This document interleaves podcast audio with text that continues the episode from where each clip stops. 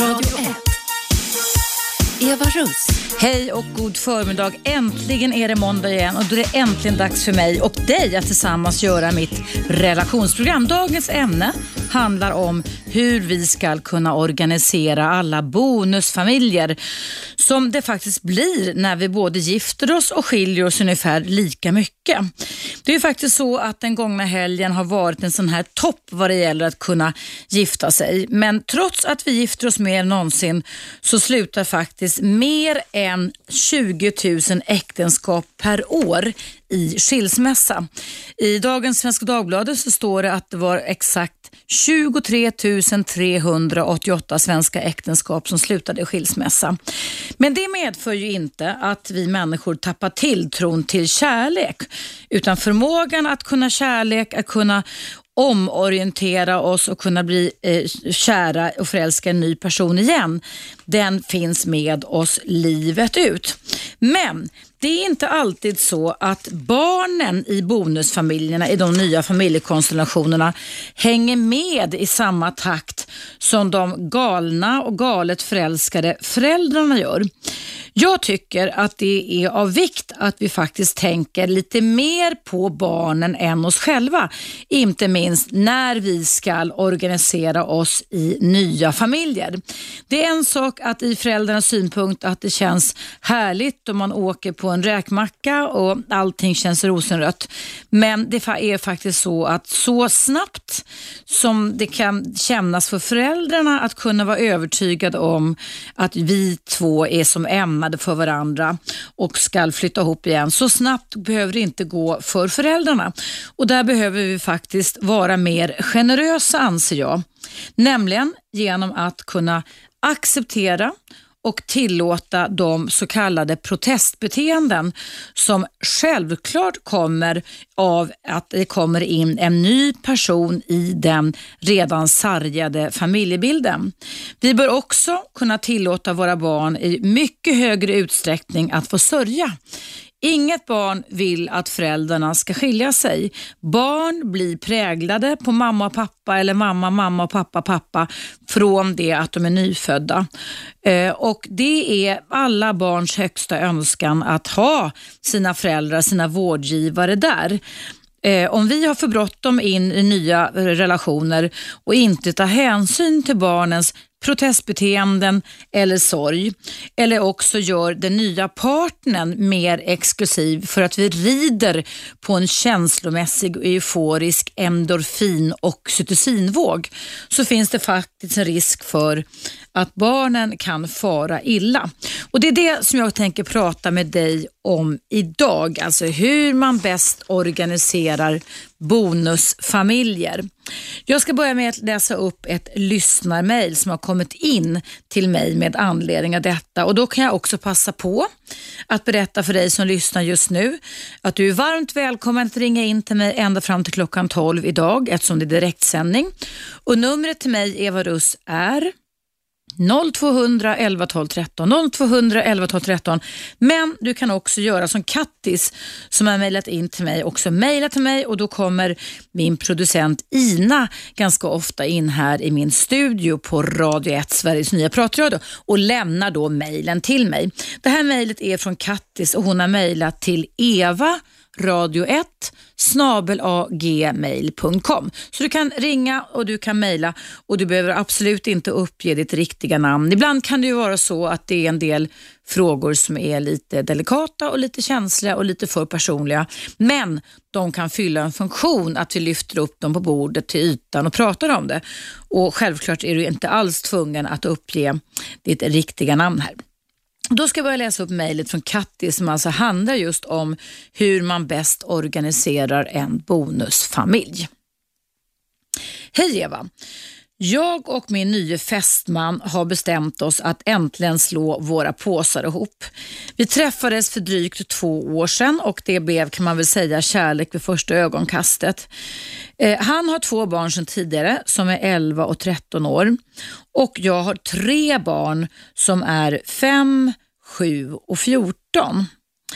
Eh, vi har nu hittat en större lägenhet, en bostadsrätt i staden där vi bor och eh, där har vi tänkt organisera vårt liv så eftersom vi båda har delad vårdnad med våra före detta partners så hade vi tänkt oss att vi skulle göra så att alla barnen, alltså alla fem barnen är hos oss samtidigt en vecka i taget och sen får jag och min nya partner, fortsätter Kattis i mejlet, då alltid vara barnlediga varannan vecka. Och Det tycker vi själva, Kattis, alltså hennes man, då, är toppen eftersom vi vill hinna med varandra och kunna umgås. Och så skriver Kattis, det var länge sedan jag upplevde en sån här stark kärlek. Eh, men, skriver Kattis då, det är ett litet problem. Eh, det ena är då det att eh, min, alltså Kattis fem och sjuåring tycker att det här ska bli toppen att gå in i en stor familj, men 14-åringen vägrar.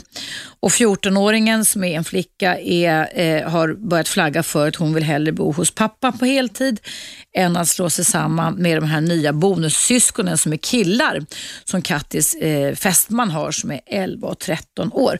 Och Då frågar Kattis mig då, hur ska vi tänka? Tänker vi fel? Vad tycker du Eva? Ja, kära lyssnare. Jag har tänkt en stund på det här mejlet faktiskt till och från under hela helgen. Eh, och Jag tycker då att Kattis faktiskt resonerar lite fel. Det är ju nämligen så att för föräldrar, som jag sa inledningsvis, så är det här att slå sina påsar ihop och rida på förälskelsens våg inte ett dugg svårt. För när man är förälskad i varandra, då ser man bara möjligheter och då har man ett hormonellt, ett biokemiskt uppåttjack där allting är möjligt och allting kommer att lösa sig. Det är en salig cocktail av adrenalin noradrenalin, olika könshormoner, oxytocin och vasopressin hos mannen inte minst och endorfiner som är lyckohormoner, lusthormoner. Men för barnen eh, utlöses inte samma typ av hormoner utan det kan faktiskt vara så att hos, hos barnen så kan det utlösas andra typer av reaktioner som har mer med eh, skräck att göra, rädsla att göra eh, och olika typer av protestbeteenden. Eh, vi ska ha klart för oss, Kattis och du som känner igen dig i det här att försöka organisera en bonusfamilj, att att få en ny familj, en bonusfamilj att fungera igen, det är faktiskt någonting där man verkligen behöver sätta av väldigt mycket tid. Det går inte enbart att utgå ifrån de vuxnas behov när man rider på den här positiva känslostormen och upplever att man äntligen har kunnat omorientera sig efter en separation man haft tidigare och nu är man kär igen. Utan jag tycker att även om det är, man befinner sig i det här kärleksruset så måste man ta sig en rejäl tankeställare och det Kattis och hennes eh, nya fästman är på väg att göra det är att de inte kan ge sin ursprungsfamiljs barn den här exklusiva tiden. Det, vi ska ha klart för oss att det är ett trauma för varenda barn, oavsett till och med om det är vuxet, att föräldrarna separerar. Och Vi borde egentligen, tycker jag, ta lite mer hänsyn till barnens känslomässiga status innan vi totar ihop dem med nya personer. Sen är det så, och så är det i samspelet mellan föräldrar och barn, att barn anpassar sig ibland lite för mycket eftersom de är underordnade föräldrarna och eftersom det är föräldrarna som liksom bestämmer hur livet ska organiseras. Men bara för att barnen anpassar sig så betyder ju inte det att det är en bra lösning. Jag tycker till exempel då som i Katti som har mejlat in till mig att de bör börja med att ge sina barn den här exklusiva tiden. För annars blir det så att de här barnen som alltså är 5, 7 och 14 år, Kattis barn och sen fästmannens barn som är 11 och 13. De ska alltid då plötsligt bli en fembarnsfamilj och de får aldrig ha tid med sin mamma eller pappa själva. Jag tycker att den där organiseringen, den kan man göra på sikt när familjen har satt sig. Men eh, någonstans så tycker jag att det bör finnas en form av exklusivitet och tankemässig tidsavsättning för Eh, de här bonusbarnen till att börja med. Och där tänkte jag berätta för dig alldeles strax efter pausen så kommer här en hel del fakta. Jag har ganska mycket på fötterna vad det gäller det här att kunna få ett team att fungera. För det följer faktiskt, även när det gäller att organisera bonusfamiljer, så följer det ett antal eh, oskrivna psykologiska lagar. Och om det är så att vi hoppar över de här oskrivna psykologiska lagarna så finns det faktiskt ganska stora risker för att det blir mer problematiskt med att få den här bonusfamiljen att fungera än vad det skulle egentligen behöva vara. Och Därför så är det viktigt att vi förstår psykologin bakom det här att kunna bilda en ny klan, en ny stam, en ny familj, en ny bonusfamilj.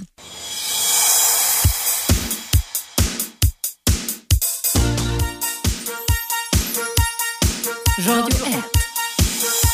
Eva Russ.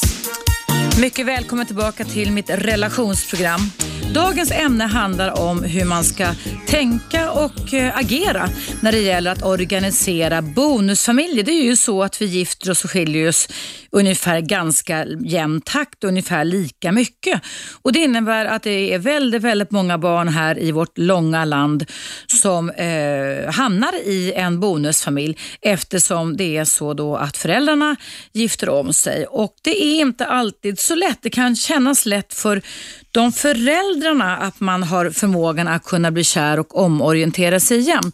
Men det är inte alltid så lätt för barnen och jag började mitt program här idag att läsa upp ett mejl ifrån Kattis som alltså har, har tanken, hon mejlar mig och också vill veta hur hon ska göra. Tanken är att hon och hennes fästman ska vara barnlediga och kunna njuta och rida på vågen av deras förälskelse i en vecka.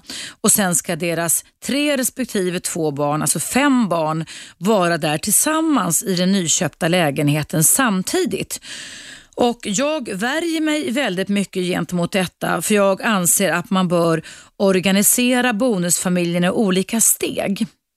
Jag tycker alltså att det är taskigt mot barnen om man börjar med att göra dem till alltså, syskon och inte att de får behålla den här exklusiva relationen med mamma och pappa. Det är nog jobbigt att man har gått igenom en skilsmässa. Sen är det extra jobbigt att ens föräldrar blir kär igen. Det är, alltså, det är angenämt för föräldrarna men det är inte alltid lika angenämt för barnen.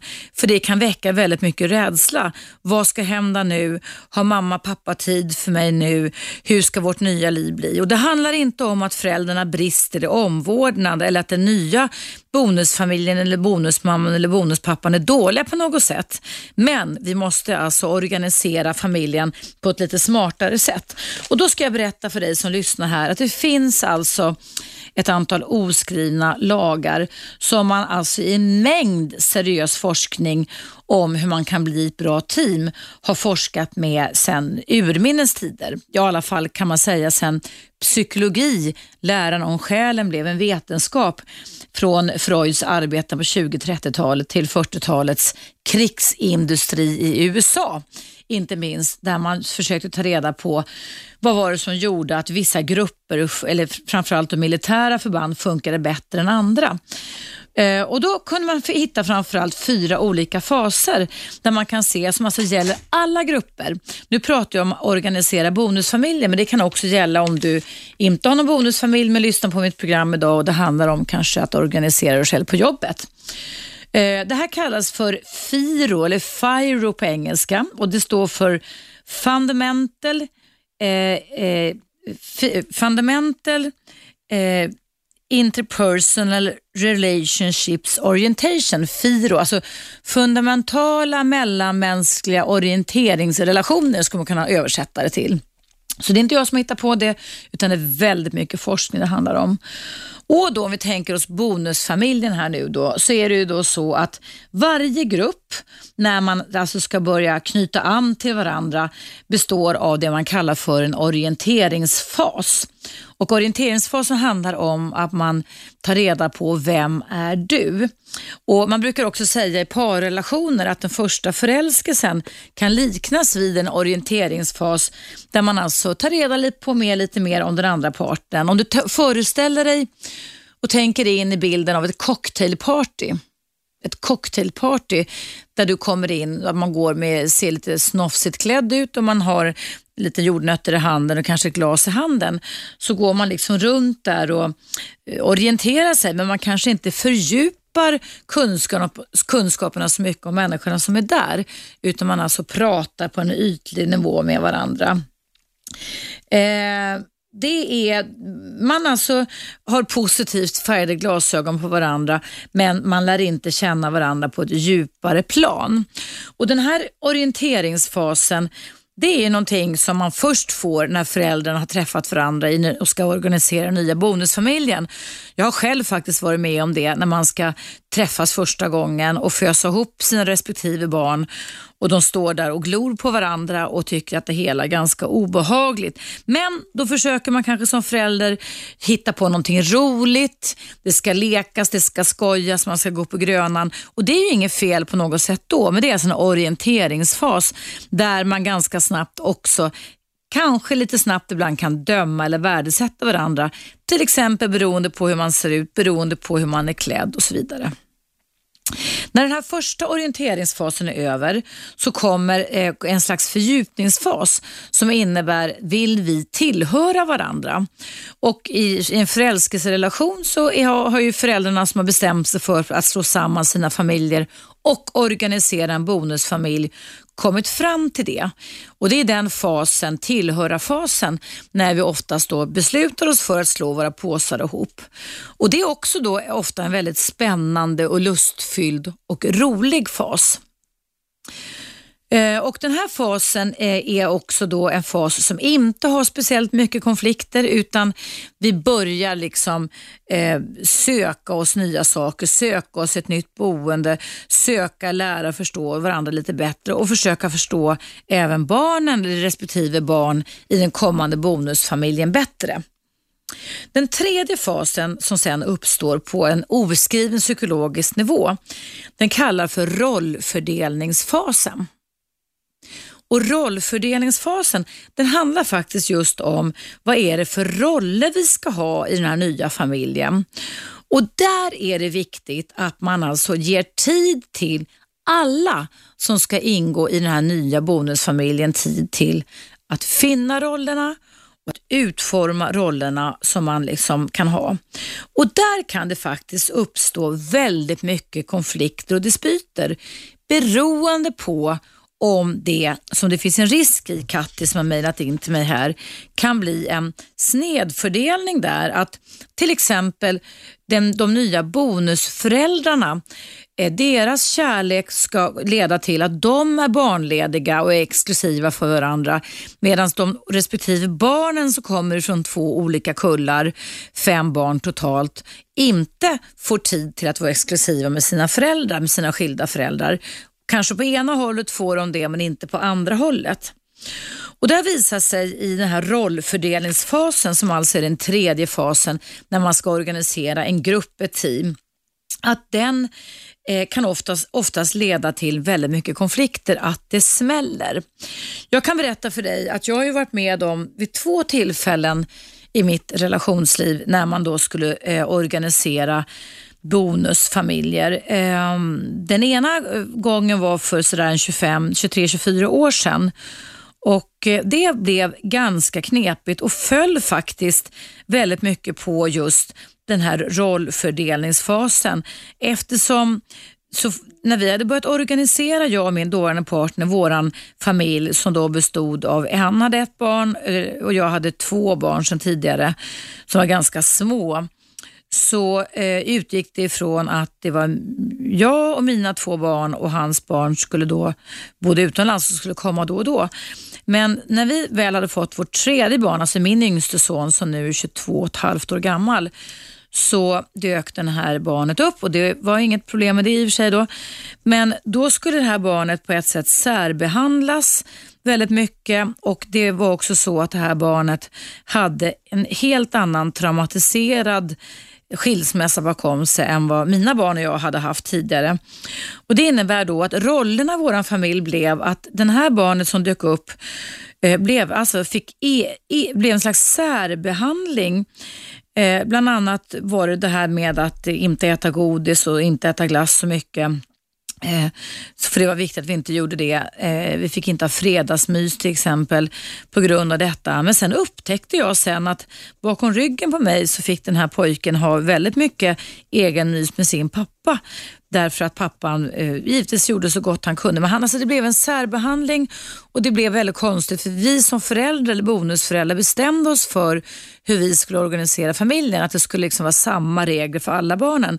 Men det blev inte det och det var en mängd sådana här i och för sig ganska små och ganska egentligen triviala situationer som faktiskt gjorde att det blev pyspunka på vår relation. Eh, vi hamnade i konflikt och det är alltså tredje fasen som handlar om rollfördelningsfasen. Och Jag skulle kunna säga då att där hade inte vi förmågan till att kunna backa tillbaka och försöka eh, få bonusfamiljen att bli, bli bra igen. Det här var ju väldigt många år sedan sist.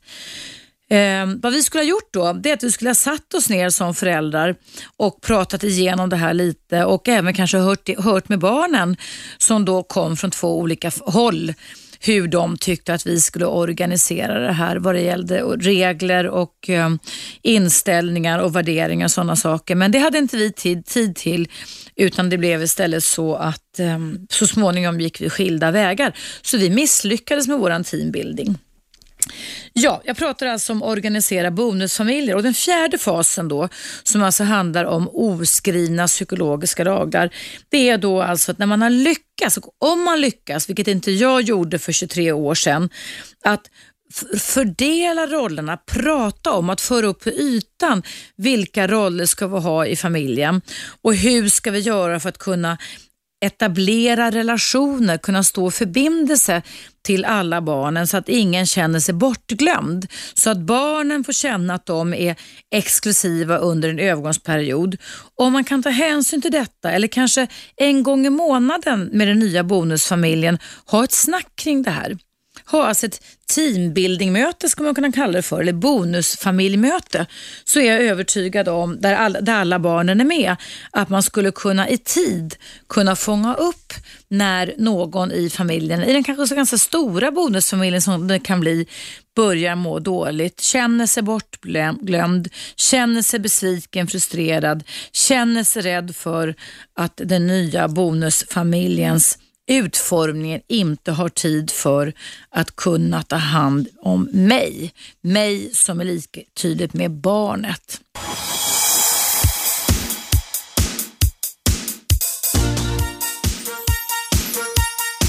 Radio 1. Eva Russ.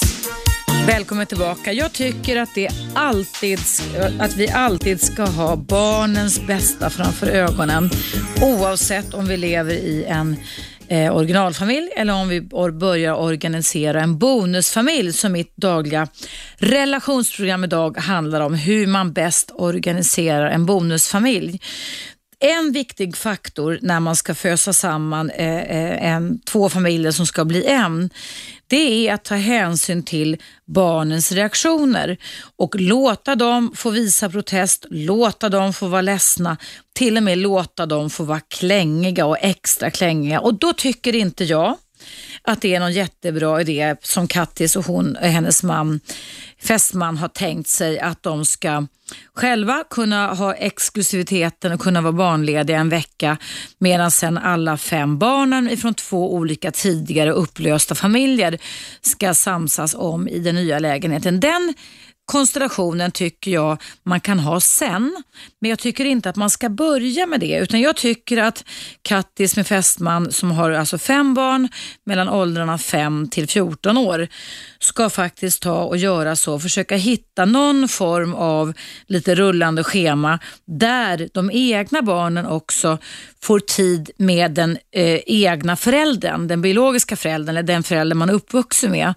Därför att det här med anknytning som jag tagit upp många gånger i mitt program, det är faktiskt någonting som sker hela tiden och det får, måste och får ta tid. Det är jättesvårt att få en bonusfamilj att fungera bara för att man liksom begär av barnen att de ska bli kompisar med sina styvsyskon och så vidare.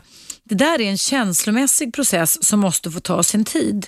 Och då tycker jag att även, och det spelar ingen roll hur förälskade föräldrarna är i varandra, då får föräldrarna, som i Kattis fall, sätta sina behov under en övergångsperiod i andra rummet och sätta sina egna barn och bonusbarnens behov i första rummet. Jag tycker till exempel att ehm, eh, det bör vara så att eh, Kattis tre barn, som jag ser 5, 7 och 14 år, bör eh, få först vara ensamma med mamma Eh, lite där om det är möjligt. Någon dag när pappa, alltså den nya bonuspappan inte är där, alltså att man organiserar lite så, lite exklusiv tid sådär. Och Sen tycker jag då att de ska i lugn och ro få träffa bonuspappan och faktiskt då få teambilda sig, alltså gå igenom, lära känna alla de här tre olika faserna som jag berättade om innan pausen för hur ett team byggs upp med hjälp av oskrivna psykologiska lagar. Och Det innebär alltså att man har en slags cocktailfas där man lär känna varandra ytligt och sen så kommer man in i en tillhörarfas där man börjar ställa frågor och lär känna varandra på ett djupare nivå.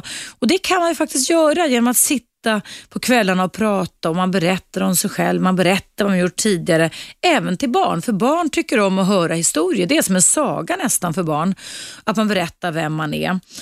Och sen också att man kan prata om den tredje fasen som heter rollfördelningsfasen. Hur man har tänkt sig, vilka roller man ska ha. Enkla saker som, igen, som faktiskt kan bli stora konflikter och svåra saker om man inte pratar om dem. Regler, värderingar, fredagsmys, städning, godis, läxläsning, dataspelsanvändning och sådana här saker. Där det hittills bör vara så, eh, vilket jag inte var med om i en familj för länge sedan, att det är lika för alla stora drag i alla fall. Sen får man ta lite hänsyn till hur gamla barnen är. Eh, sen tycker jag då Katti som mejlat in till mig och undrar om bonusfamiljen att sen gör ni samma sak för din fästmans barn som är 11 och 13 år.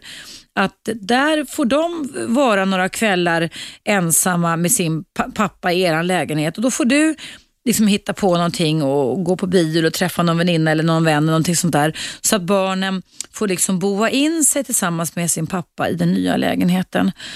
Och sen när ni har gjort det här, det här kanske är en process som håller på under några veckor, eh, någon månad kanske till och med, eller några månader. Ni får känna efter med barnen, kalibrera in, tona in lite hur ni tycker att de tänker och känner och ställa frågor kring dem. Sen tycker jag då att ni kan börja med att teambilda tillsammans med barnen.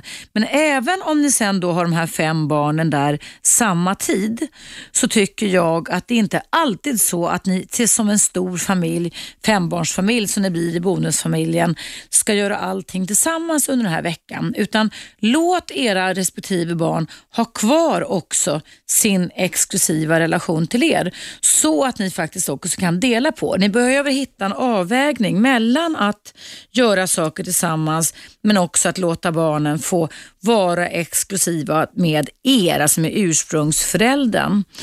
Eh, och Det får ta den tid det tar. Och Märker ni sen det som jag då kallar för protestbeteenden av olika slag, eh, de kanske blir mammiga eller pappiga, ja då får ni faktiskt också låta ert eh, kärleksliv, ert fantastiska sprakande kärleksliv fast ni är nyförälskade med varandra, gå, gå, stå tillbaka lite och sätta av den här exklusiva tiden och egentiden för barnet. Och skulle det vara så att de mindre barnen till och med också vill ligga mellan den ena bonusföräldern och biologiska föräldrarna eller vårdgivaren, första vårdgivaren i sängen, då måste ni göra det för det är en anknytningsprocess. Det är en viktig process för barn att gå igenom. Det betyder inte att de alltid kommer göra så här men vi måste göra barnens anknytning i en bonusfamilj mycket mer exklusiv än vår egen kärlek. För den kärleken hinner ni ju om ni är skilda och har delad vårdnad med era barn, vårda egentligen hur mycket som helst när ni är utan barn. Så se det här tycker jag Kattis, du som känner igen dig, som en längre process där ni får lov att sätta av tid till det här. Och uppstår det sen då, vilket inte alls är ett dugg konstigt, olika typer av problem eller konflikter, då är det helt enkelt så att då får man backa tillbaka lite och börja föra upp problemet på bordet igen. Prata om det, ha liksom ett familjeråd, snacka om problemen och inte bara tro att allting kommer att lösa sig med tiden. Utan det här är saker som man bör lösa. Lyssna på barnen. Vad tänker de? Vad känner de? Och se om ni kan hitta några bra lösningar så att alla känner att de är viktiga i den här nya familjen. Ja, numret hit är 0200 11 12 13. Jag pratar om bonusfamiljer idag och nu ska vi se vem som finns på tråden. Hallå, vem är där? Hallå? Ring en gång till du som bara lät brus här. Nu ska jag läsa upp ett mejl som jag ska kommentera efter pausen. Eh, då står det så här. Hej, hjälp, hör att du pratar om bonusfamiljer. Jag har inga egna barn men min kille har två döttrar, 10 och 11 år, som absolut inte vill släppa in mig. De spelar fotboll och rider så det är mycket skjutsa hit och dit för min kille och en massa tävlingar att gå på. Jag vill gärna delta och hjälpa till men blir ganska nonchalerad av tjejerna. De hjälper gärna sin pappa med matlagning och så men aldrig mig. Bara äter och sticker. Vad ska jag göra? Jag är en helt vanlig trevlig tjej på 35 så det är inget konstigt med vårt förhållande. Det har trots allt gått ett år nu och borde väl bli bättre. Tacksam för råd Tove. Ja, kära lyssnare. Tove ska jag kommentera efter pausen som kommer här. Um, om du som lyssnar just nu har varit med om samma sak och kanske hittat en bra lösning så är du varmt välkommen att ringa in till mig även i pausen och numret hit är som vanligt 0200 11 12 13 och ämnet är alltså hur man organiserar bonusfamiljer.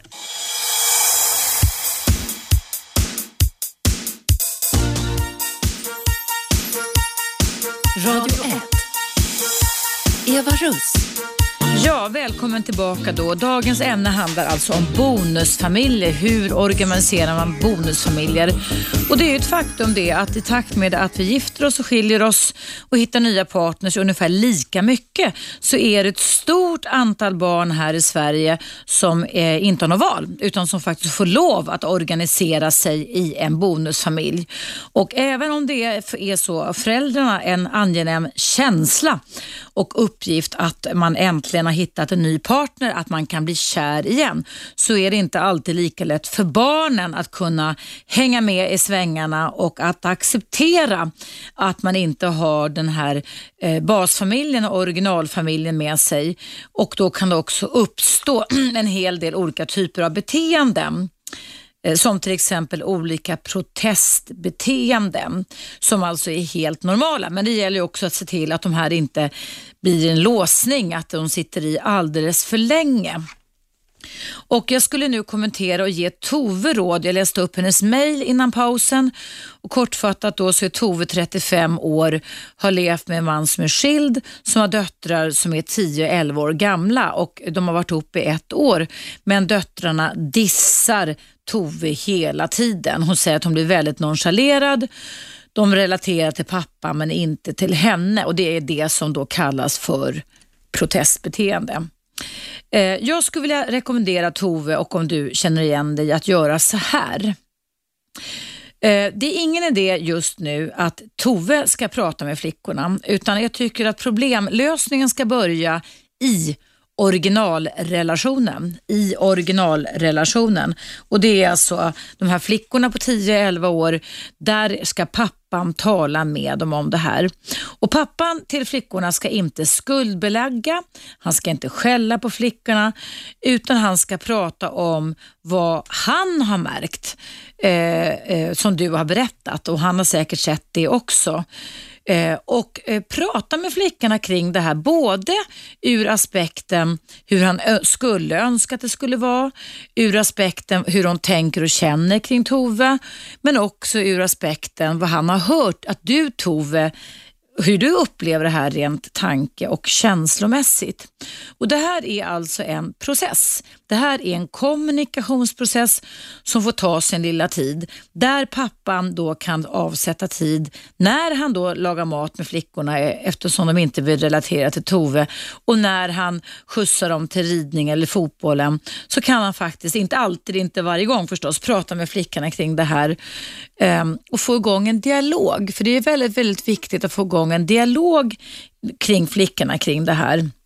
Och eh, eh, det kan ju faktiskt också vara så att flickorna protesterar och dissar Tove för att de helt enkelt är svartsjuka och avundsjuka. Det är inte ett dugg ovanligt. Det är en väldigt vanlig känsla som många barn kan få i varierande åldrar. Jag har själv varit med om, som jag sa tidigare i programmet, om två försök att få bonusfamiljer att fungera och mitt sista eh, försök eh, här som slutade för tre år sedan där var det en vuxen dotter som idag är 35 år som ständigt var extremt svartsjuk och avundsjuk på pappas nya kvinna som då var jag och som ständigt höll på med en mängd barnsliga protestbeteenden. Fast hon själv hade en vuxen man och flera barn själv så kunde hon inte låta bli med att tränga sig emellan och allt som jag skulle ha skulle hon ha också. Det, var, det blev nästan löjligt. Men alltså även vuxna barn kan också ha protestbeteenden.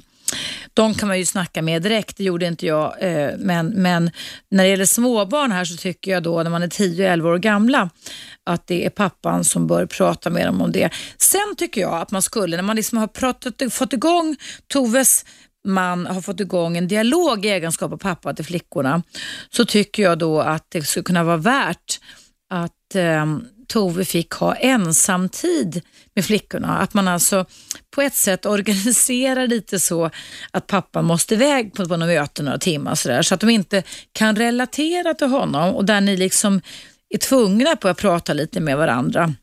Och Det skulle kunna vara en bra grej. Inte att skuldbelägga, inte att eh, skapa massa problem utan att eh, prata lite mer kring det här. Men sen tänker jag också på det här att eh, göra saker tillsammans. Det låter på Toves mejl som om pappan, alltså hennes nya man, gör en massa saker med flickorna. Får du någon uppgift Tove? Tar du dig en uppgift? Be att få en uppgift. Be att pappa pappan som är liksom originalfamiljen för de här två flickorna på 10-11 år, att han leder och fördelar precis som i ledarskap på en arbetsplats uppgifterna så att du inte blir nonchalerad, så att du får en funktion. Jag tycker det är dags att börja med det nu. Det har gått ett år och det är ganska lång tid faktiskt och då finns det ingen anledning för att man bara ska tro att det här löser sig. Om man övar för mycket, och det är bra att komma ihåg det här, eh, om man har en bonusfamilj där man övar för länge, alltså fastnar i olika typer av känslomässiga sinnesstämningar och tillstånd, så måste man gå in och förändra det här på något sätt. För annars finns det en risk för att det kan bli ett permanent tillstånd. Och Då kan det bli en permanent låsning, det kan bli en permanent blockering. Att man övar på att det ska vara på ett visst sätt och då blir det liksom ett vanemässigt sätt att som i Toves fall att barnen dissar henne och så fortsätter man bara utan fast det, alltså, det finns alltså ingen, ingen ond avsikt med det men man fortsätter med det ändå. Ja, det var mitt råd till Tove. Idag pratar jag alltså om hur man bäst organiserar bonusfamiljer. Det har kommit in ett mejl här ifrån Tom och jag ska läsa upp det nu. Hej Eva, ville bara berätta hur vi löste vår bonusfamiljesituation. Jag har två barn och min tjej har två.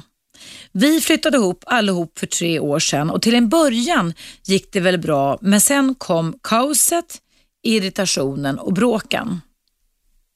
Och Då fortsätter Tom och skriver så här. Min tjej och jag har nämligen inte riktigt samma uppfostringsmetod. Hennes barn fick till exempel inte äta godis eller McDonalds medan mina fått göra det ibland på helgerna och det ville jag att de skulle få fortsätta att göra. Hennes barn är ganska stökiga medan mina är lite lugnare. Lite olika sätt att vara på helt enkelt. Slitningarna gick ut över oss alla. Förhållandet blev sämre och sämre och till slut tog, stod, stod vi inför frågan, ska vi separera? Frågetecken. Så här gjorde vi. Vi köpte varsin lägenhet, blev i stort sett grannar och det funkar jättebra. Förstår att inte alla har råd att dela på sig, men ville bara berätta att det kan fungera på olika sätt för olika familjer. Hälsningar Tom. Mm. Det är precis så jag tycker också man kan göra när man ska bli en klok och välorganiserad bonusfamilj. Man kan faktiskt backa på den lösning som man tidigare trodde var det mest ideala och fundera över, finns det något alternativt sätt? Finns det något annat sätt vi skulle kunna få vår familj att kunna fungera på?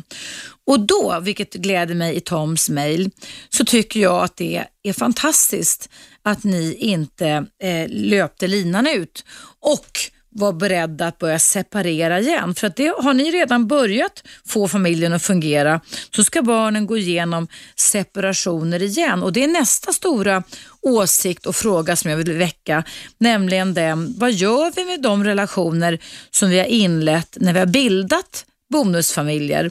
Och sen funkar inte bonusfamiljen. Håller vi, förstår vi vikten av och vitsen av att behålla kontakten då till barnen, vilket egentligen borde vara det mest schyssta?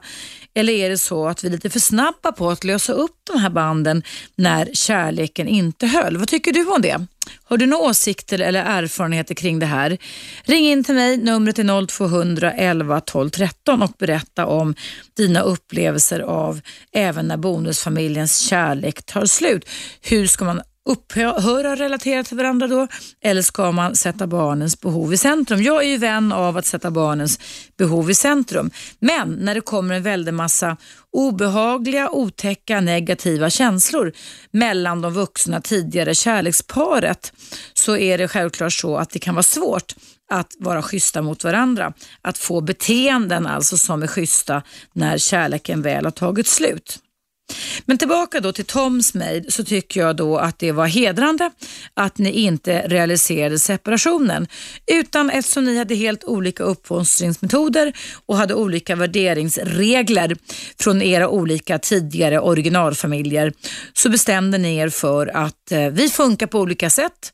Därför så blir vi inte sambos det första vi blir utan vi blir istället grannar och då kan vi funka jättebra ihop. Det är värt en applåd det här tycker jag. Jättebra tänkt. Och då får väl relationer och samvaron komma med tiden. Jag tycker för övrigt och jag är övertygad om att väldigt många bonusfamiljer skulle tjäna mycket, mycket, mycket mera på om man tog det lite lugnare i början. Trots att känsloruset leder till att vi vill organisera beteenden som är snabba så bör vi alltså försöka coola ner oss lite och fundera på vad är egentligen bäst just nu om vi bortser ifrån våra starka euforiska känslor som vi har. Nu ska vi se vilka jag har på tråden. Hallå, vem är där? Ja, tjena Jonas. Hej Jonas, välkommen. Hej. Vad väcker dagens ämne för tankar hos dig? Jo, saken, jag har ju eh, separerat för, ja, kan det vara, fyra år sedan. Mm. Och eh, träffade en tjej som, eh, ja hon har blivit, kan jag säga, bonusmamma till mina barn. Mm. Hur många barn har du? Två. Mm. Och eh, jag kan säga så här, min, de har ju, min dotter hon har ju fått, alltså det är världens bästa kontakt. Det är nästan så att det är, jag är lite överflödig nästan. Hur gamla är barnen? 11, 18. Ja. Um, det, var, det kan inte bli en bättre kontakt. Den är grym liksom. Hon är så intresserad av mina barn. Har hon egna barn också? Nej, hon har ju inte det och det, jag tror inte det kommer bli några heller. Nej. Vill, vill, vill ni inte ha barn tillsammans eller? Jo då, men eh, det, är inte så lätt att bli med barn när man är runt 40. Nej, nej.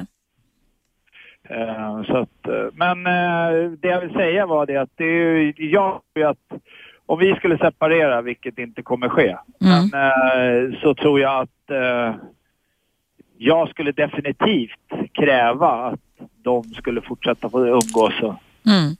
så, så att även fast det blir en förlängning, det blir väldigt många vuxna i ens liv, men jag tror de kan forma barn på ett jävla positivt sätt. Ja, för de har ju byggt upp en, en relation med varandra som är viktig. Man, alltså, det, barn har ju anknytning, eh, kan anknytningar till väldigt många på olika sätt och den där kan vara ganska stark faktiskt och det är förfärligt när man när bonusfamiljen så att säga skiljs åt och man eh, kanske tar en andra eller tredje bonusorganisation för, framför sig och glömmer bort barnen.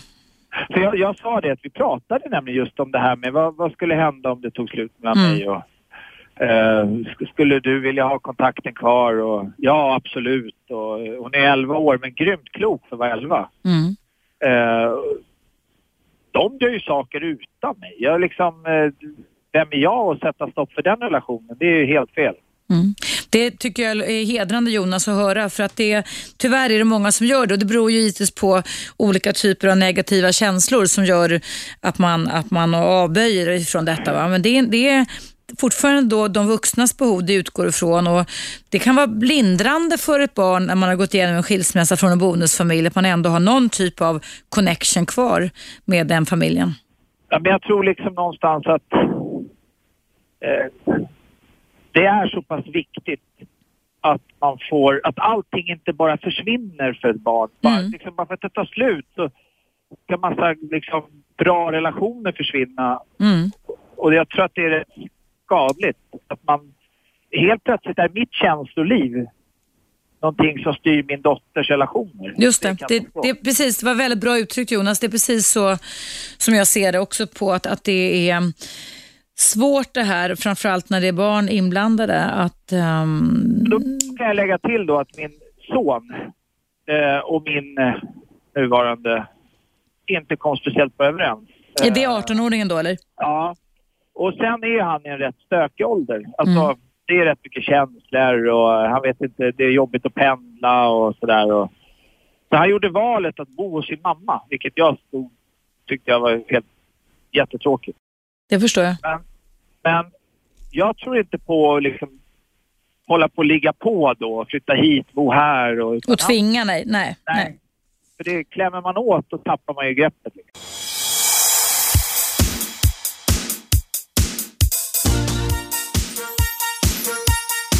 Radio 1. Eva Russ. Välkommen tillbaka. Idag pratar jag om hur man organiserar bonusfamiljer. Har du varit med om att växa upp i en bonusfamilj? Hur löste ni eller dina föräldrar eller din bonusförälder det hela? Gick det bra? Gick det dåligt?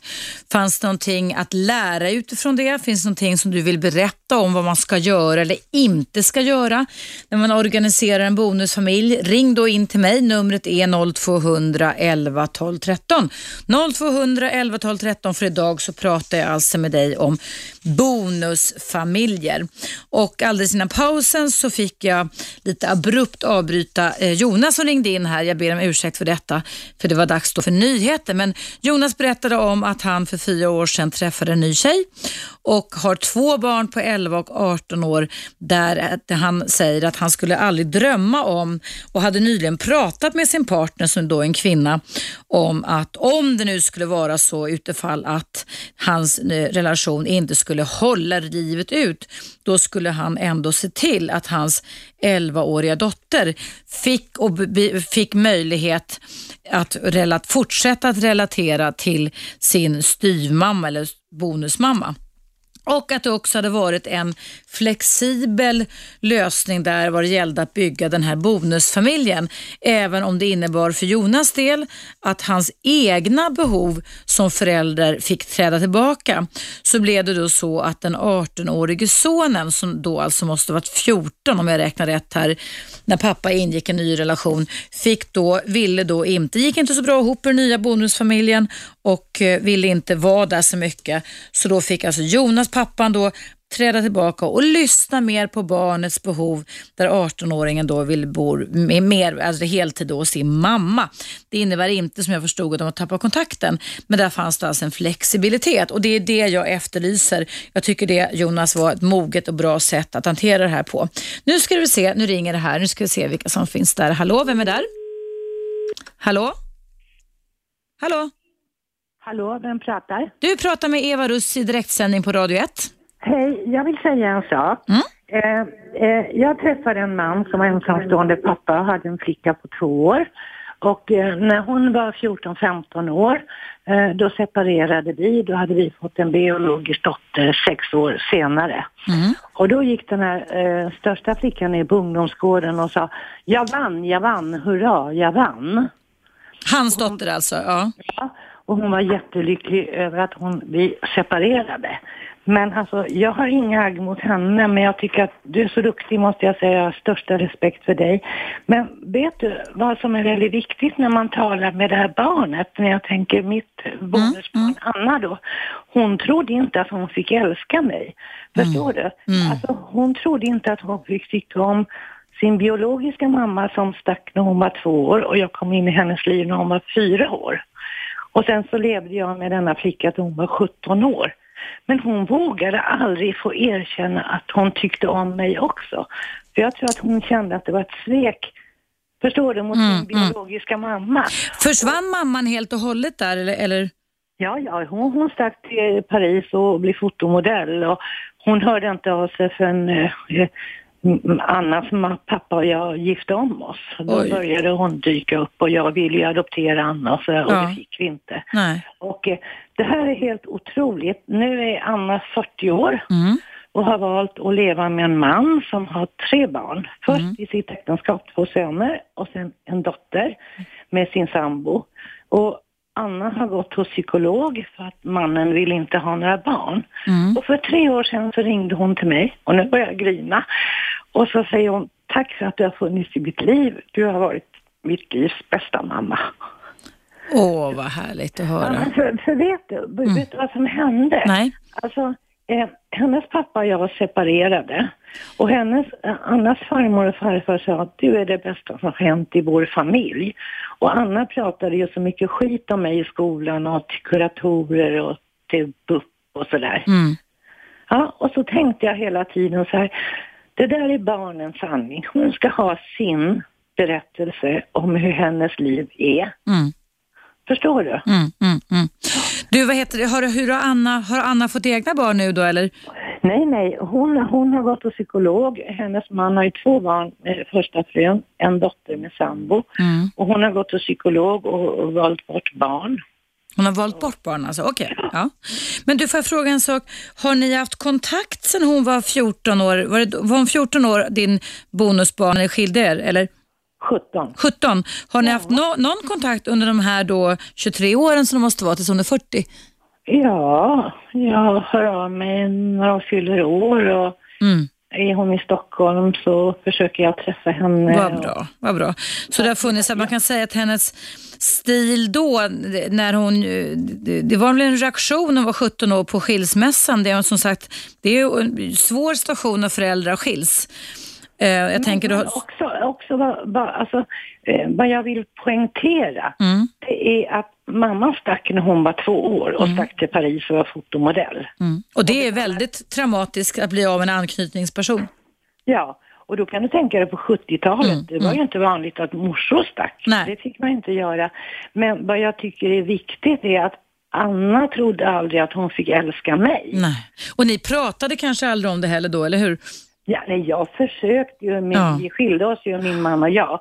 Men han tyckte det var hej och hå, vi var ju så lyckliga och han Ja. hade ju mig. Och, men jag såg ju hela tiden det här svarta molnet och såg. Och jag gick in till henne och sa, släng telefonkatalogerna på mig, gör något, du är ledsen, gör något. Mm. Mm. Så där kan man säga att det kanske blev för denna Anna som nu är 40 år, ditt bonusbarn, men som var två när ni träffades, eller fyra var hon då. Två. Två, just det. Att det här, alltså det är också så att det är enormt traumatiserande att bli av med den vårdgivare som man har haft som man var nyfödd. Ja. Och då kan hennes strategi bli att hon inte törs knyta an, precis som du säger, att hon trodde att hon inte fick älska dig som bonusmamma. Nej. Mm. Och, eh, Och det är kanske också därför hon inte törs skaffa egna barn också. Ja, men hon, hon valde ju mannen då istället för det här som jag tror biologiska, att vi vill ha barn och sådär. Mm. Och, och nu har hon valt det. Men vet du, får jag säga vad jag tycker att du säger bra? När du säger till, jag vet inte vem du pratar med idag, så säger du sådär, ja men låt nu er passion stå tillbaka och ta tid med dina biologiska barn, ta tid med dina biologiska barn. Att de vuxna måste vara vuxna och eh, vänta med och klä sig push-up och gå ut och äta middagar och låta barnen liksom, det är ju det viktigaste. Jag tycker du säger så bra. Mm, vad härligt att höra. Jag, jag, jag, tycker att det är det. Jag har ju själv gjort mina egna misstag som du förstår i ett långt ja, relationsliv. Men när fan blir gammal blir man klok. Men jag har också läst och mött många klienter genom åren som faktiskt kan fara illa lite av det här. Och jag, tänker, jag tänker som så att om man nu går in i en ny parrelation, bonusfamilj, skapa det på nytt, så är jag i alla fall övertygad om, du får gärna säga emot mig om i alla fall att man har ju någon slags förhoppning om att det ska vara livet ut den andra gången eller tredje gången i alla fall. Jag vet, ja. ja. Eller vad tror du? tror du inte att man tänker så? Nej, då fan tror jag säger emot det. Liksom, jag hoppas. Man hoppas väl sån, på det? Nej, men jag hoppas att jag är en sån person och så säger jag, nu ser vi hur det går. Och sen tror jag att det är viktigt också att man ordnar upp sitt eget yrke, sin egen ekonomi, så att man inte blir så beroende kanske som man var som ung när man ja. skaffade familj. Ja. Utan du har ditt boende, du har din ekonomi, du har ditt kontaktnät så. Så att det inte heller blir som ryggsäck för den nya parten man träffar. Mm. Utan att du som kvinna, man träffar en eh, självgående person. Mm. Mm. Som du kan ta ut, ja, det kanske låter flummigt men jag tror så. Mm. Men jag tycker att barnen är, alltså det är det allra, allra viktigaste och som du säger, alltså barnen först och dela säng med dina egna barn några gånger i veckan och eh, ta det lugnt. Mm. Ville jag säga. Ja.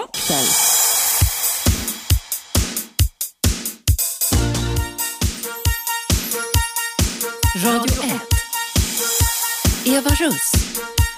Hej och välkommen tillbaka. Ja, idag pratar jag om hur man bäst kan organisera bonusfamiljer. Och det är givetvis så att det finns ingen enskild, bara någon enkel lösning, utan handlar väldigt mycket om, så som flera av er som har ringt in idag berättar, att vara flexibel och att försöka anpassa sig utifrån rådande omständigheter. Jag berättade i den första timmen av mitt program idag om att eh, när man ska skapa hållbara och eh, eh, produktiva team inom arbetslivet och det kan man också använda samma oskrivna psykologiska kunskapslager även i en familjekonstellation så behöver man gå igenom inte bara den här ytliga cocktailpartnernivån. Man bör fördjupa kunskaperna kring varandra så man förstår vem den andra är, så också barnen. Man behöver göra, gå igenom hur teamet ska funka ihop, alltså vilken typ av roll rollfördelning man ska ha. Och där kan det också vara som jag sagt tidigare idag, nämligen det att det är föräldrarnas behov som emellanåt får backa för att barnen, de nya barnen, mina och dina barn ska få en chans att kunna få utrymme och hitta sina roller. Det kallas för rollfördelningsfasen i det nya teamet. Och när, om man lyckas med detta och inte hamnar i konflikter, eh, då kan man komma in i det som kallas för samhörighetsfasen.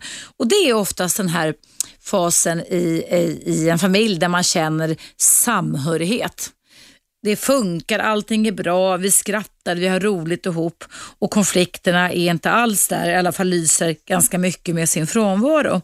Men forskningen säger också det, att det kan också faktiskt vara så att sen kan någonting hända. Till exempel i en bonusfamilj, eh, varefter barnen växer upp, så går ju barnen igenom olika typer av inre känslomässiga processer. Och då kan man kanske behöva sätta sig ner igen och prata både som föräldrar gentemot varandra i den nya bonusfamiljen men också kanske då med barnen och se lite över då hur rollerna ska fördelas eller kanske till och med omfördelas. Inte minst kan detta gälla när det gäller tonåringar som växer upp och som bara i sin psykobiologiska utveckling vill förändra maktbalansen och rollfördelningen gentemot sig själv och andra så kan det vara värt att titta över detta. Och är det verkligen så, precis som eh, jag hade en lyssnare som mejlade in här, Tom, som sa att om det nu är så att man upptäcker i de olika bonusfamiljerna att man har väldigt vitt skilda uppfostringsmetoder. Så är det verkligen värt, gå, är det möjligt att man ska kunna göra om sina respektive barn i den nya bonusfamiljen så att alla ska ha exakt samma förhållningssätt? Eller är det så att man kan vidmakthålla och att man håller på att eh, i vår familj, eh, originalfamiljen, gjorde vi så här och eh, i den här familjen gör vi så här. Ja, jag kan faktiskt hålla med om Tom som har mejlat in att eh, så länge som vi pratar om saker och ting, alltså inte tar saker och ting för givna eller håller tyst och lägger locket på när vi upptäcker oegentligheter eller framförallt kallas det ju då olikheter. Så eh, länge som vi pratar om det och identifierar dem så finns det all möjlighet att kunna jobba med det som kallas för acceptans. Att vi alltså kan acceptera bara vi kan förstå att det är sådana här skillnader. Eh, men det gäller ju hela tiden när man ska organisera sig ett nytt team som en bonusfamilj kan vara. Att man alltså bör fundera lite över hur ska vi relatera till varandra? Och är det då så att det finns någon, eh, något barn i familjen som man märker protesterar, mår dåligt, far illa på något sätt, då får man helt enkelt sätta av tid för det barnet och låta eh, kärleken komma lite i andra hand. För det är fortfarande så att det inte är barnen, det är inte våra barn som har bett att mamma och pappa ska skilja sig. Ett litet barn vill inte och inte heller ett stort barn att ens föräldrar, det som man är van vid och som har betytt mycket känslomässigt, man vill att allting ska vara precis likadant som förut. Men trots det så är det ju faktiskt så att trots att vi i den gångna helgen står och lovar varandra att alltid finnas vid varandras sida i nöd och lust så skiljer vi oss ungefär lika mycket som vi gifter om oss. Och Det innebär då att väldigt många barn i detta land alltså går in i nya bonusfamiljer där det gäller då att försöka hitta den här delikata balansgången mellan, för de föräldrarna framförallt, mellan deras behov och barnens behov. Och där kan man då enligt min eh, erfarenhet hamna i en ganska rejäl otakt emellanåt. Men sätter man av tid till att försöka teambilda, lära känna varandras barn, lära känna varandras partner, eh, alltså verkligen teambilda så som man gör i andra områden i livet så är jag helt övertygad om att det, man kan vinna jättemycket i den nya bonusfamiljen så att alla kan känna sig bekräftade, sedda, validerade. Och Det ska vi också klart för oss att när en familjekonstellation har brutits upp, alltså när man har separerat, när skilsmässan är där, så har ju den trygga hamnen, den trygga basen luckrats upp. Det i sig väcker väldigt mycket varierande olika typer av känslor. Framförallt inga lyckokänslor kan jag nästan lova, utan det handlar väldigt mycket om rädsla, förtvivlan, besvikelse, eh, sorg, deppighet och sådana saker. Och sen då när man ska gå in i en ny bonusfamilj igen så är det ju inte så automatiskt att bara för att föräldrarna känner sig kära och glada i varandra att ungarna ska göra det. Och då kommer det självklart så, det skulle nästan vara onormalt skulle jag vilja säga om barnen inte protesterade. Däremot tycker jag att det är onormalt om barn som är 30 plus fyllda har rätt och anser sig ha makten att eh, lägga sordin på stämningen på, på de eh, vuxna föräldrarna. Så jag har själv nämligen varit med om det, där vuxna barn beter sig som bebisar nästan, där de har egna familjer. Det är inte okej. Okay. Men om ens barn reagerar, om din partners bonusbarn reagerar och blir lite bebisar sådär, när de är tio år gamla eller tolv eller sju eller fem, Se det inte som ett problem, se det som en sund reaktion och dutta lite med barnet då. Ge dem de signaler som barnet ger att de behöver lite extra typ av omvårdnad och känslomässig uppmärksamhet. Och Gör ni det och inte negligera det så kommer ni vinna jättemycket på det på både kort och på lång sikt. Nu ska vi se vem som finns på tråden. Hallå, vem är där? Nej. Hallå, vem är där? Hallå? Hallå? Hej, välkommen till Eva Russ som pratar jag med. Ja, det är Monica här. Hej. Hej Monica, hej. Hej, jag bara säga att, att uh, det är fantastiskt. Det är jättebra att du tar upp det ämnet för det, det är så vanligt nu för tiden att folk skiljer sig och man, man som sagt prioriterar sig själva. Det, det är så. Är man nyförälskad så, så blir det automatiskt så att man glömmer bort barnen och det är farligt. Det är väldigt farligt att det, det ja, att det, att det är på det sättet. Men jag tycker, jag tycker för att det här, ja, jag tänker, tänker på det där är det inte bättre att eh, till exempel bestämma sig, att bestämma föräldrar sinsemellan att barnen bor hos en av föräldrar? Eller vad, säger du om det? För jag, för jag har funderat lite på det där. För jag tänkte Mm. att man utgår ifrån att, eh, att man ska ha lika, att föräldrar ska få lika ansvar och så vidare. Mm. Ja, och därför blev det så att man, man har infört det här systemet att de ska bo en ve- vecka här, vecka där. Ja, jag, ty jag tycker personligen att det inte är riktigt bra. Jag tycker inte det. Jag kan har du lust att stanna kvar Monica? För vi måste ha lite nyheter just nu. Så kan jag, vi kan, jag, kan, jag pratar med dig när det inte hörs ut i pausen så kan vi prata om det här sen i direktsändning. Är det okej? Ja tack. Så lägg inte på utan häng, häng bara kvar Monica.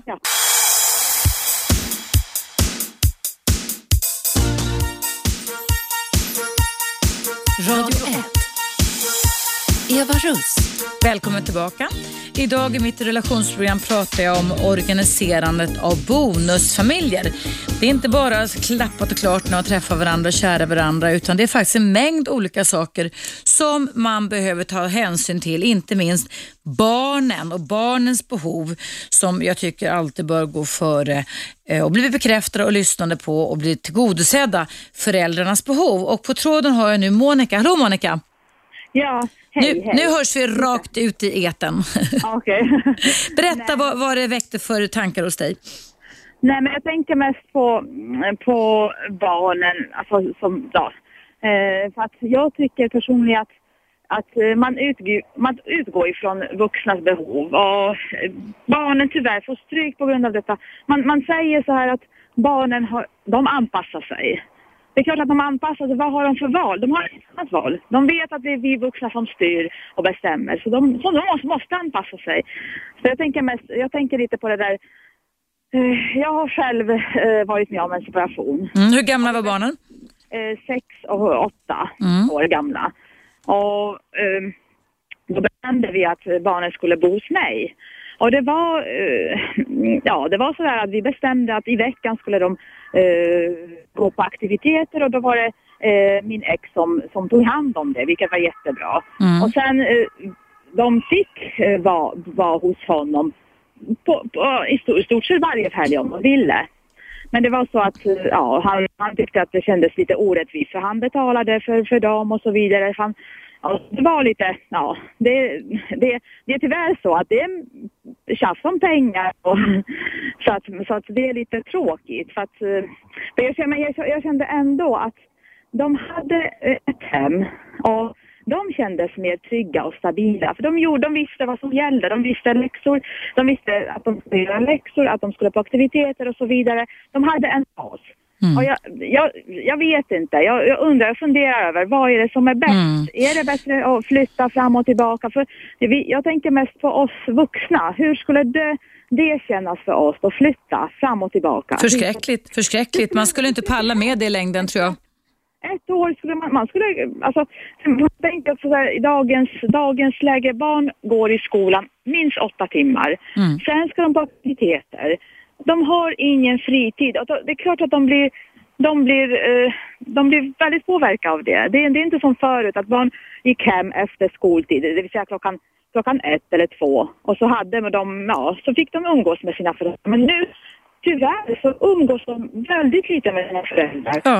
Och, och ta bort, ta bort allt det här från barnen. är- Ja, jag vet inte. Jag, jag, jag funderar. Vad är det? Hur, hur gamla är dina barn nu Monica, eller era barn nu? Ja, det är så att eh, ett, ett av barnen har dött för fyra år sedan. Oj. Av, hjäl- ja, det var en hemsk historia av hjärnblödning. Och Oj. eh, en flicka är nu 14 år. Ja, hon är 15. Är det, är det äldsta yngsta det eller vad det? Ja, hon är yngst. Ja, Ja. hon är yngst. Oj, oj. Så hon, så hon, ja, hon, hon bor hos mig fortfarande. Hon, hon, träffar hon träffar sin pappa när hon vill, men det blir väldigt sällan hon träffar honom för han mm. har andra saker och ja. Och det Du- där, han känner det där orättvisa att han måste betala. Det, Ja, det, ja, det, det, ja. Jag, jag tycker det rör sig om så lite pengar. Det är 1200 eller 1300 i månaden. Ja, det är, det är samma summa som det alltid har varit då. Alltså, den flicka, Mm. jag menar, det, det räcker inte ens till mat. Alltså, Nej. Ja, Du, får, får jag fråga Monica, eh, har du ingått i någon ny bonusfamilj efter skilsmässan? Nej, nej, nej. Tack och, alltså, tack och lov. Jag säger, när jag säger tack och lov så, så, har jag, så har vi har gemensamma barn. Vi har tre barn Mm. gemensamt. Mm. Så att, ja. Ja, det Så du, du, du lever med din dotter nu, eller din... min dotter och tre, eh, tre pojkar. Ja. Eh, Men, men, ny, men, men ny partner. Ja, du, du har nya barn med din, och han hade inte barn tidigare? Nej, nej. Okej, så att ni lever så. Då förstår, Exakt, okej. exakt. Och din, ex, din exman då, dina två barns pappa, har han skaffat en ny familj? Han har skaffat en ny familj men de skildes för några, år- några år sedan. Okej, ja. Så han har, han, har, eh, han har en ny tjej som, ja, eh, ja. Så att, jag vet inte, alltså jag vet att Laura, min dotter har träffat eh, hans eh, nya flickvän och, han, och hennes flicka, hennes barn, ja. några gånger. Ja. Mm. Så att jag vet inte, jag vet inte riktigt hur. Jag tror inte, jag tror inte att de lever ihop. Alltså Nej. de lever särbo, tror Okej, jag. ja, ja. Ja, det blir ju en väldig röra. Alltså, det här är ju ett ämne i sig. För ett annat program tänker jag Monica, det här med är det verkligen vettigt och bra? Jag ska googla, jag ska googla upp statistik, för du och jag pratade i pausen lite kring det här. På min tid, jag sa det till dig i pausen, men jag kan säga det så lyssnarna hör också. Jag har ju tre nu vuxna barn mellan 22 och 32 snart. Och på min tid på 80-talet och 90-talet när de föddes så var det liksom, då var det inte delad vårdnad. Alltså det var inte vanligt på den tiden. Även om det inte är hedenhös, men det, det var faktiskt inte det då.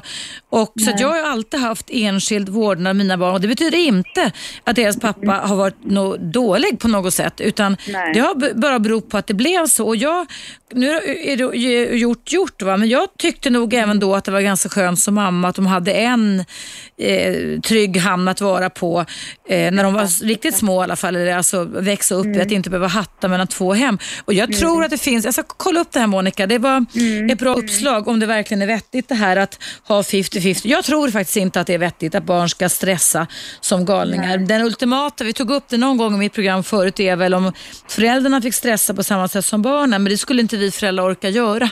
Exakt, exakt. Utan då låter vi barnen göra det istället. Exakt. Mm. Men sen tänkte jag på det där att jag har tänkt på, funderat på det, varför man skulle kunna införa som, alltså i gymnasieskolan någon slags eh, mm, eh, undervisning om vad är föräldrarnas ansvar och så vidare. Mm. Det- Det skulle vara fantastiskt om man hade det som, ja, som ämne, inte ämne, absolut inte Mm, ämne, utan, mm. utan eh, ja. Det har jag också framfört flera gånger, relationskunskap, att man ska kunna förstå att, att det inte bara är alltså sex och samlevnad, för jag vet inte vad det är för samlevnad de pratar om, men, men, men, men att man ska kunna förstå både uthållighet och vad som händer när man skiljer sig, separationsreaktioner och sånt som är jätteviktigt va? och som vi måste fånga upp hos våra barn när vi om, omsätter oss själva i nya relationer så väldigt mycket. Mm. Och sen det där med barn, för jag tänkte på det där att man skulle kunna ja, införa också någon slags praktik för, för gymnasieelever Mm. eh, att jobba på dagis. För det, här lär man sig så mycket om barnen. Det, det är fantastisk kunskap. Man, man eh, lär sig en del i skolan, alltså eh, om man lä, läser till, pluggar till eh, förskollärare, då lär Mm. man en, del. Men praktik är väldigt mycket kunskap. Så det, det skulle också kunna, eh, ja, eh, det, det skulle vara fantastiskt om man kunde ha det som, ja, Mm, en slags Alltså, pra- praktis- praktikantperiod eller något sånt. Ja. praktik minst alltså, så, att, så att barn, alltså, så att gymnasieelever lär sig umgås och lär sig om barnen, lär sig hur de fungerar, hur de tänker och så vidare. Mm. Så det skulle också vara, ja. Ja. Ja.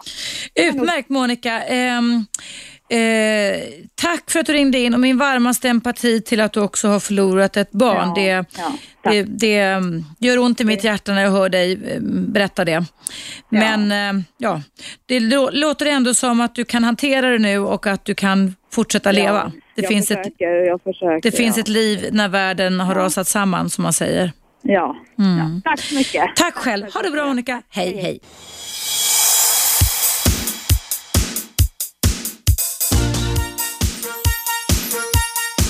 Radio 1. Eva Russ.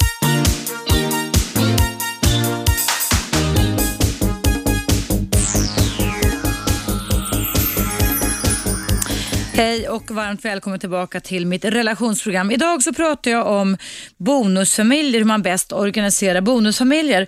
Och då har min ständigt återkommande gäst Jerry. Du, Jerry, du får vara med om du inte skojar till det allt för mycket eller inte skojar till det alls. Men jag hörde ditt åsikt som är ganska kontroversiell hur man ska lösa det här. Hej, hej Jerry. Hej. Säg lite kort vad du sa kring det här med Ja, bonusfamiljer. Ja. Jag har löst problemet med återkommande bonusfamiljer. Alltså. Mm. Det kommer bara så här. Du, vad heter det, gör dina barn med en tjej eller en kille Och sen, eh, alltså killen har lätt att sterilisera sig sen va. Och sen kommer det inte flera barn fast man skulle ha eh, familj. Det blir aldrig eh, barn, nya barn för, eller nya syskon till eh, de andra barnen.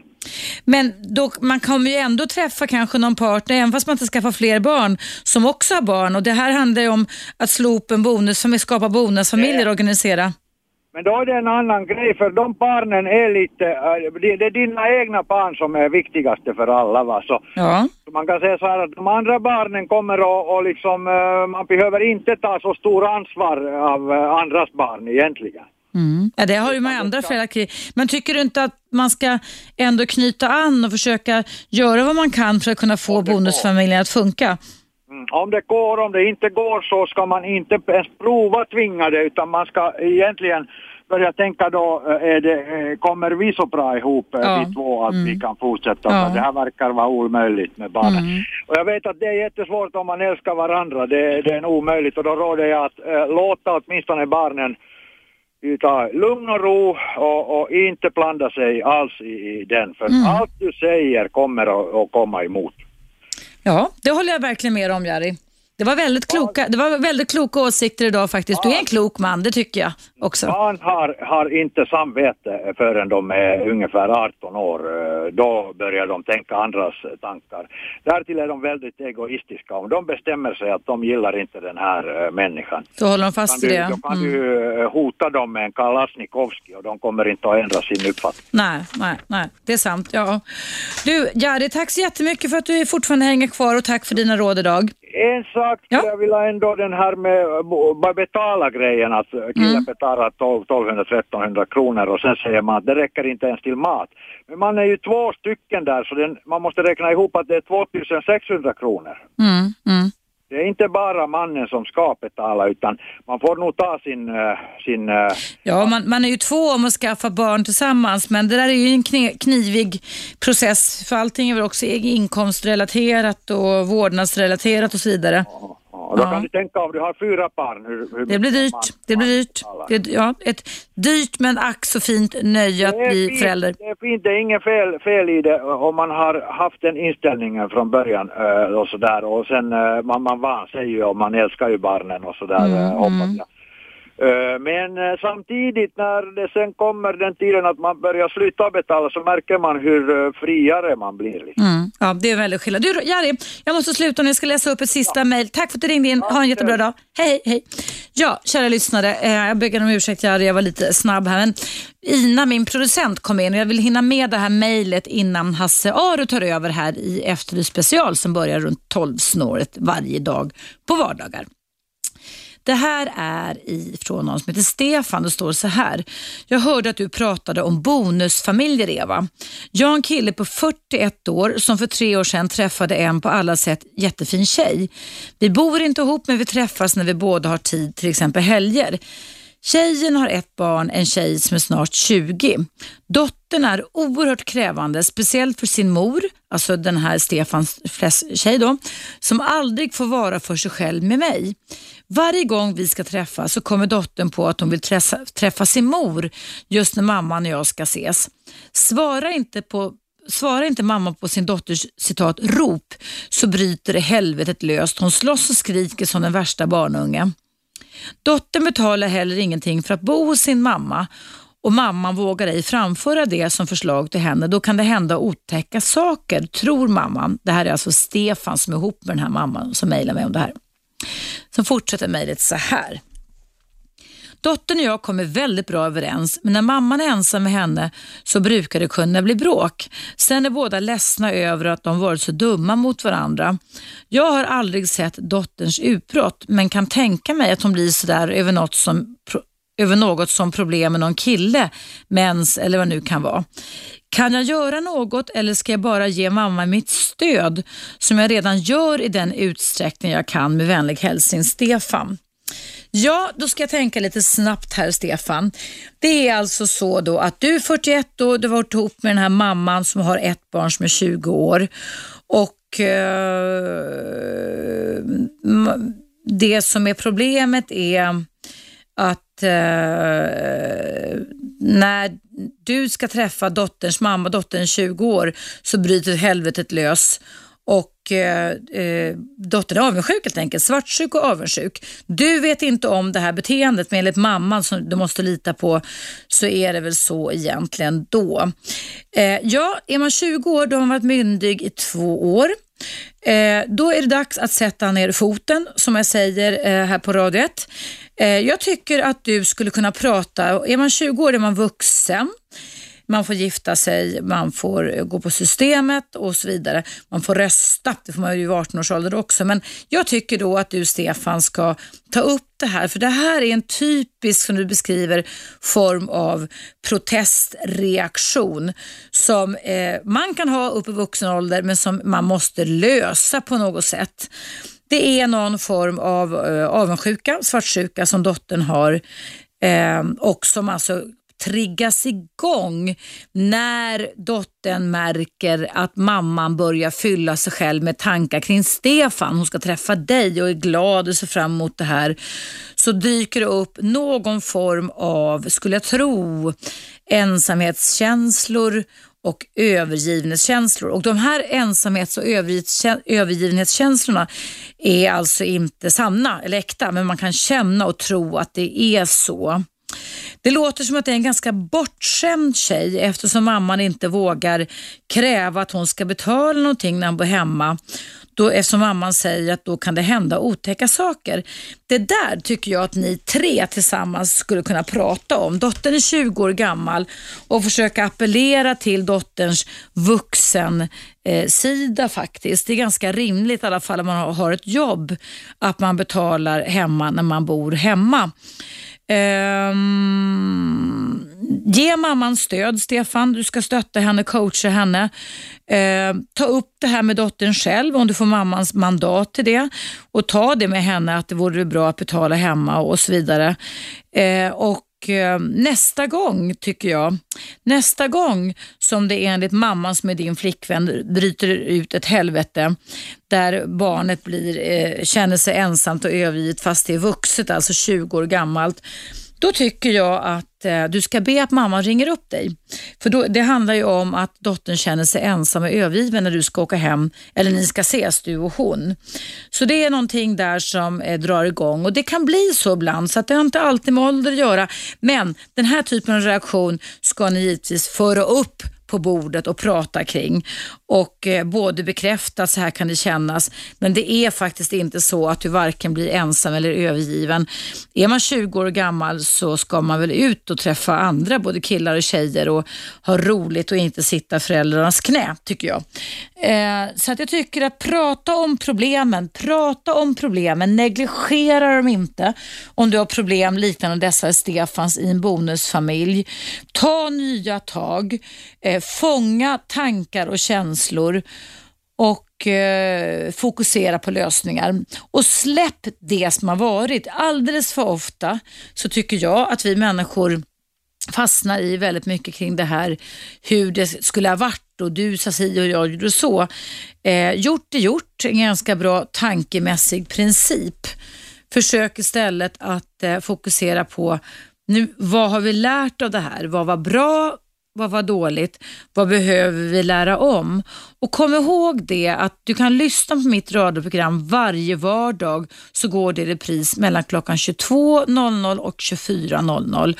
Du kan alltid lyssna på mig, Eva Russ, på webben och det finns också en gratis app med Radio 1 där jag finns med att ladda ner till din mobiltelefon och eller iPhone och du kan också lyssna på radio1play.se om du vill lyssna på program när du vill dygnet runt.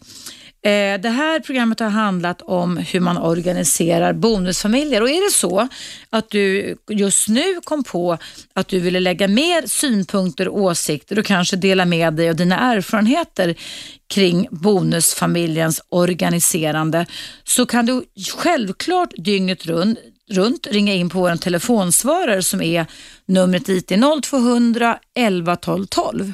0200 11 12 12 och du kan alltid mejla till mig e- Eva radio 1 gmail.com Eva radio 1 gmail.com Så det var faktiskt allting som mitt radioprogram idag handlade om. Jag vill tacka dig som har lyssnat och alla ni som har ringt in och mejlat till mig för att ni har engagerat er i dagens ämne.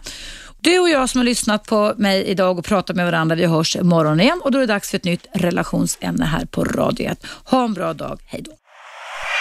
101,9 Radio 1 Sveriges nya pratradio